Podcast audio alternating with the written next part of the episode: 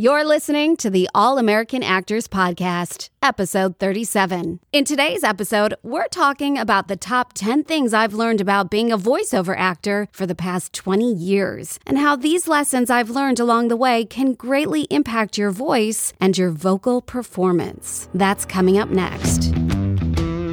Ready to go behind the scenes and learn what it really takes to build a sustainable career as a working actor in the U.S. film and TV industry? Join me, Katherine Beck, your all American accent coach, as I give you the insight and inspiration to take action on your career. Learn my best tips and tricks to performing with an American accent, and hear from working actors and other industry professionals to give you a comprehensive overview of this biz we call showbiz. This is the All American Actors Podcast.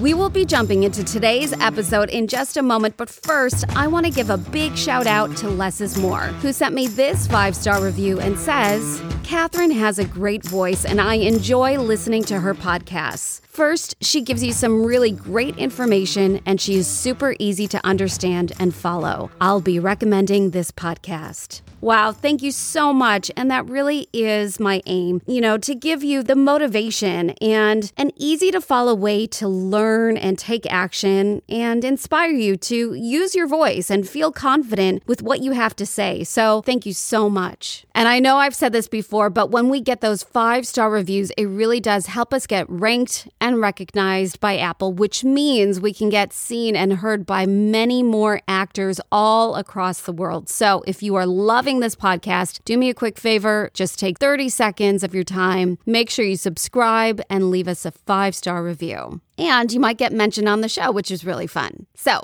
if you're loving this episode, go ahead and leave us a review. All right, so let's jump into today's episode. And in the past couple of weeks, I brought you a couple of voiceover actors to the podcast to give you their perspective on the voiceover biz. And so today I thought, why don't I share with you my perspective into the voiceover industry, what it's like to be a voiceover actor for the past 20 years, what I've learned from starting my career in the US and then moving over here to Australia. I guess I have learned a thing or two. So, in this episode, I'm going to share with you my top 10 things I've learned from being a voiceover actor. So, whether or not you're an actor, there's things that I've learned along the way that I'd love to share with you, which I know are bound to inspire you and shape the way you speak in some way. So let's start with number 10.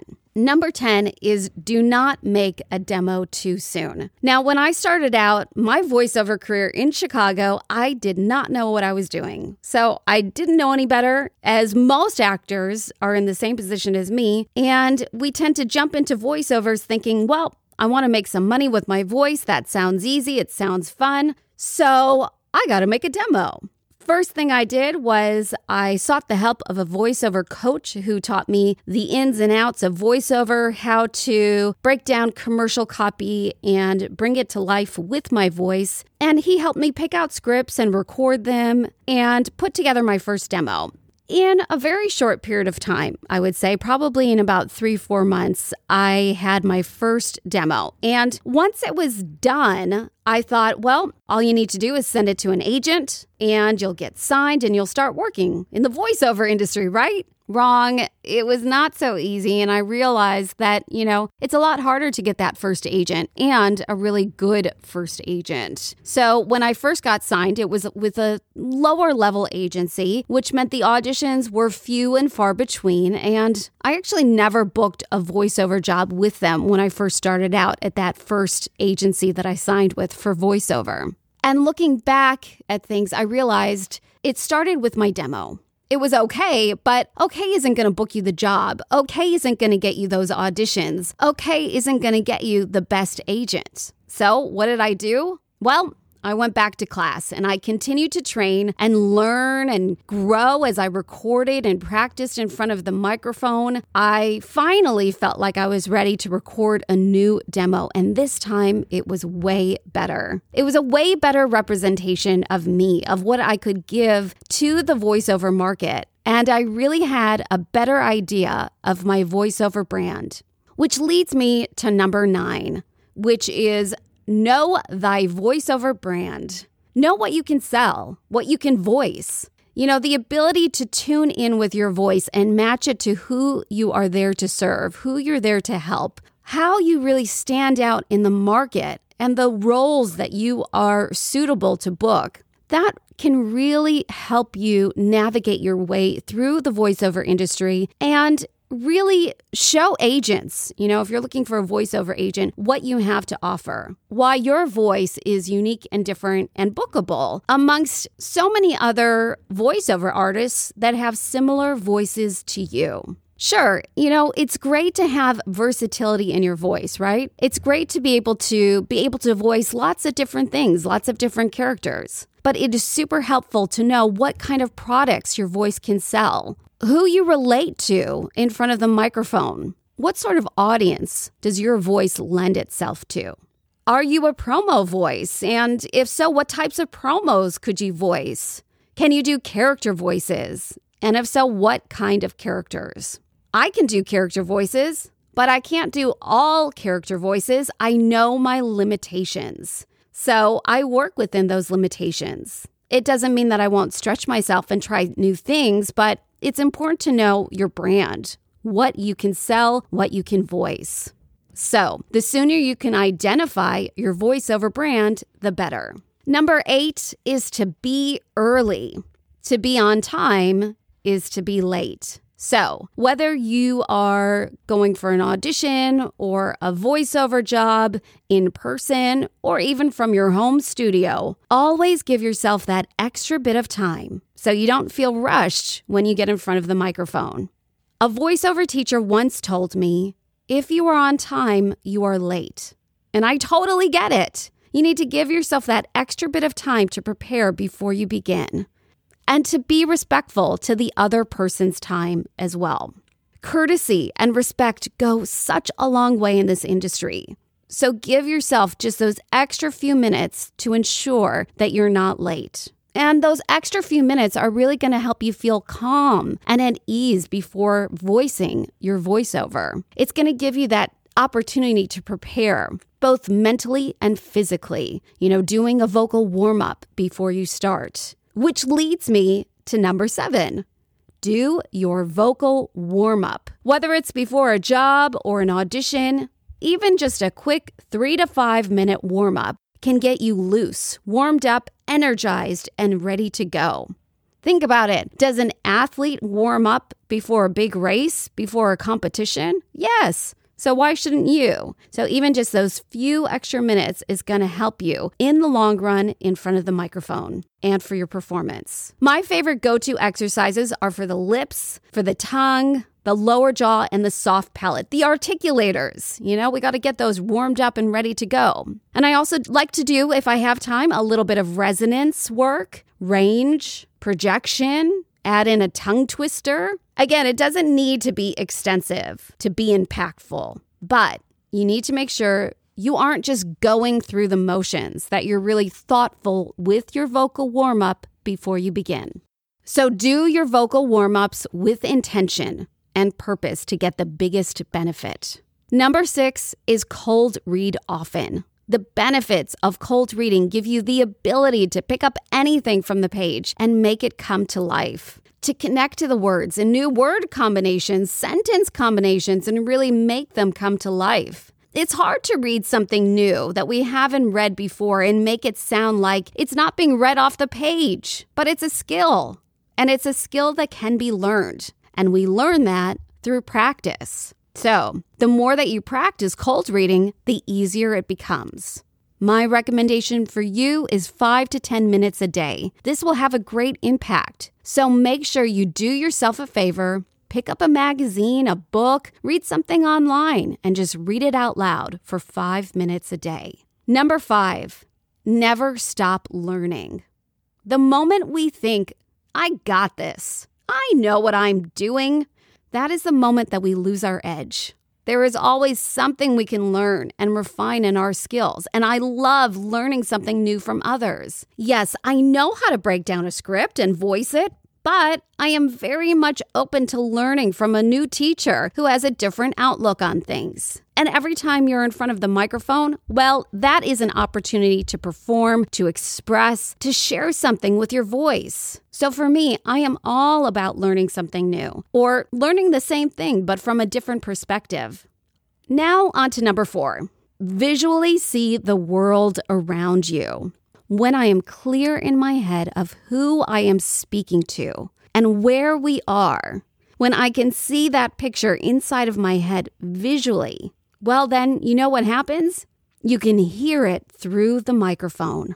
But when we generalize our audience, who we're speaking to, we haven't positioned ourselves somewhere, in some place, some environment. The voice starts to sound a little bit more clinical, read, like we're reading the words off the page. There's no substance or life. So, for me, when I can paint that visual image inside my head, it helps me bring my voice to life. And that brings me to number three, which is physically embody the voice. When we bring the body into the voice, we are connecting our voice to our message and setting it out to our audience. But if we don't allow our body to be part of the equation, well, how can you really fully connect to the voice, to the voiceover, to the words on the page? Our voice is part of our body. So when you can physically connect to what you're saying, the words on the page will be so much easier to be understood. You'll be connecting to your audience. And that's really what we want, right? So you want to make sure that you don't have that disconnect between your body and your voice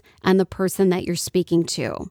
We want all of this to flow naturally, easily. And think about it if you're tense or you're nervous and your body tenses up, we start to constrict the airflow, right? All of this can be heard through the microphone. So the sooner we can start to ease the body, relax, calm those nerves, connect physically to our body and our voice, the easier the whole process becomes and the more natural it flows out of us through the microphone and to your audience.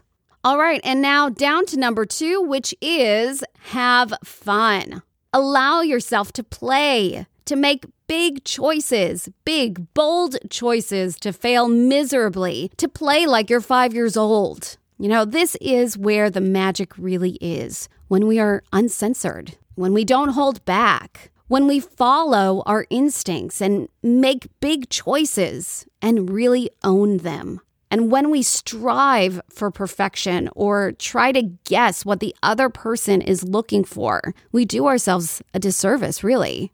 You know, the moment where I have been the most free and open are the moments that I usually book the role. And I can usually sense that too. You know, I'm not surprised when I hear I've booked the job, but it's those moments, and I'm sure you felt it too. It's those moments where we put in that extra little bit of effort or energy into those auditions because we want it so bad. And that's usually when it backfires. It may not be too obvious to us, you know, but it's there. It is there. And so we want to be mindful of that. Those, you know, those moments where we put in just that extra little bit of effort and energy. If you're doing an audition, allow yourself another take to really let go. Be free, be open to whatever wants to come out. Follow your instincts. And allow each audition to be an opportunity to really play, run wild with your imagination. I mean, after all, isn't that way more fun than taking everything so seriously and trying so hard? So have fun.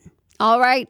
And finally, number one, my number one thing that I've learned in being a voiceover actor over the past 20 years that I want to share with you is this. Love the sound of your own voice. I remember when I first started taking voiceover classes, I hated the sound of my voice. I couldn't stand listening to it. But really, one of the keys to, you know, learning and growing is by listening to yourself, recording yourself and playing back, you know, to see where you are so that you can start to refine your skills, to learn, to grow. Yes, you've got to start listening and learning to love the sound of your voice. We have to love who we are, right? And that includes all parts of us. But for this, the voice. We need to learn to love our voice. So I know how to craft my voice. And for me, what that taught me in listening, playing back, and analyzing my voice, well, I also learned how to craft my voice, to use my voice like a musical instrument, to shape the sounds with my articulators, to create a character voice with my body. And the more I would play back and listen, the more I grew as a voice actor. So now, yes, I do. I love my voice. I love its quirks. I love its imperfections. I love that it's not perfect because it's me. It's who I am. It's a reflection of who I am inside. My voice is unique. It's mine. It's one of a kind, and I love it. And I love sharing it with the world. And that's what I hope for you that you find that love for your voice, the uniqueness, the quirks, the imperfections, and that you remember that what you have to say is important. So love your voice and love sharing it with the world. So there you have it. Those are my top 10 things I have learned about voiceover and wanted to share with you. I hope you've gotten something out of today's podcast, whether you're a voiceover actor, an on screen actor, on stage, not even an actor, you know, a presenter, just an average person that uses their voice. I want to invite you to take something, one thing I've shared with you today, and bring it into your process of how you use your voice. You know, so whether it's for a voiceover, a self tape audition, a stage performance, whatever it may be, let me know too. I would love to hear from you. Drop me a DM on Instagram. My handle is at Katherine underscore Beck underscore. Send me a message and let me know one way, one tip, one thing you learned today and used for your voice. And don't forget to let me know if you loved this episode by taking a screenshot of the show. Share it with me on Instagram stories. I would love to hear your thoughts on this episode.